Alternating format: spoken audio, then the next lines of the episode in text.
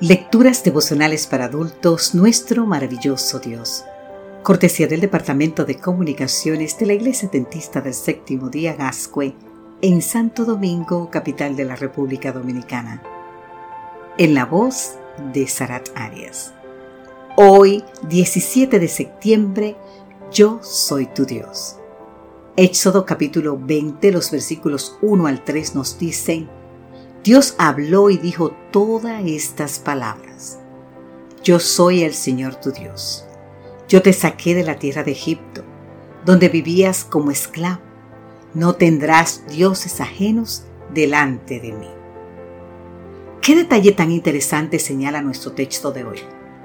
Antes de que Dios hiciera mención alguna de los diez mandamientos, le dice a su pueblo recién liberado de la servidumbre egipcia, yo soy tu Dios.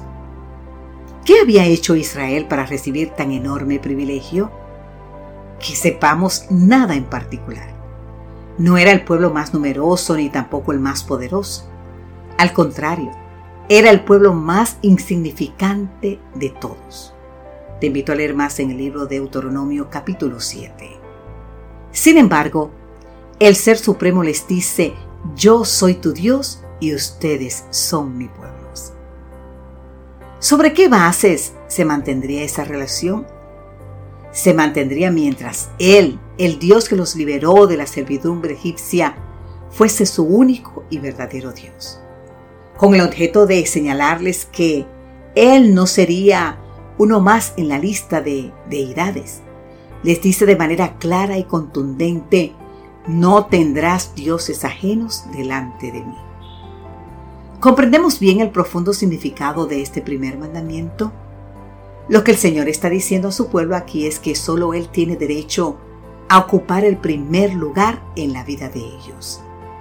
Si Jehová no podía ser el objeto exclusivo de su adoración, entonces sencillamente no podía haber relación alguno. Como dice Loro Wade, el primer lugar es el único que le podemos dar a Dios en nuestras vidas, si de verdad él es Dios.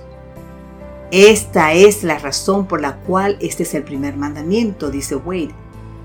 Todos los otros nueve se convierten en simples reglas morales, sin mayor poder que miles de buenas ideas, si no hemos dado a Dios el primer lugar.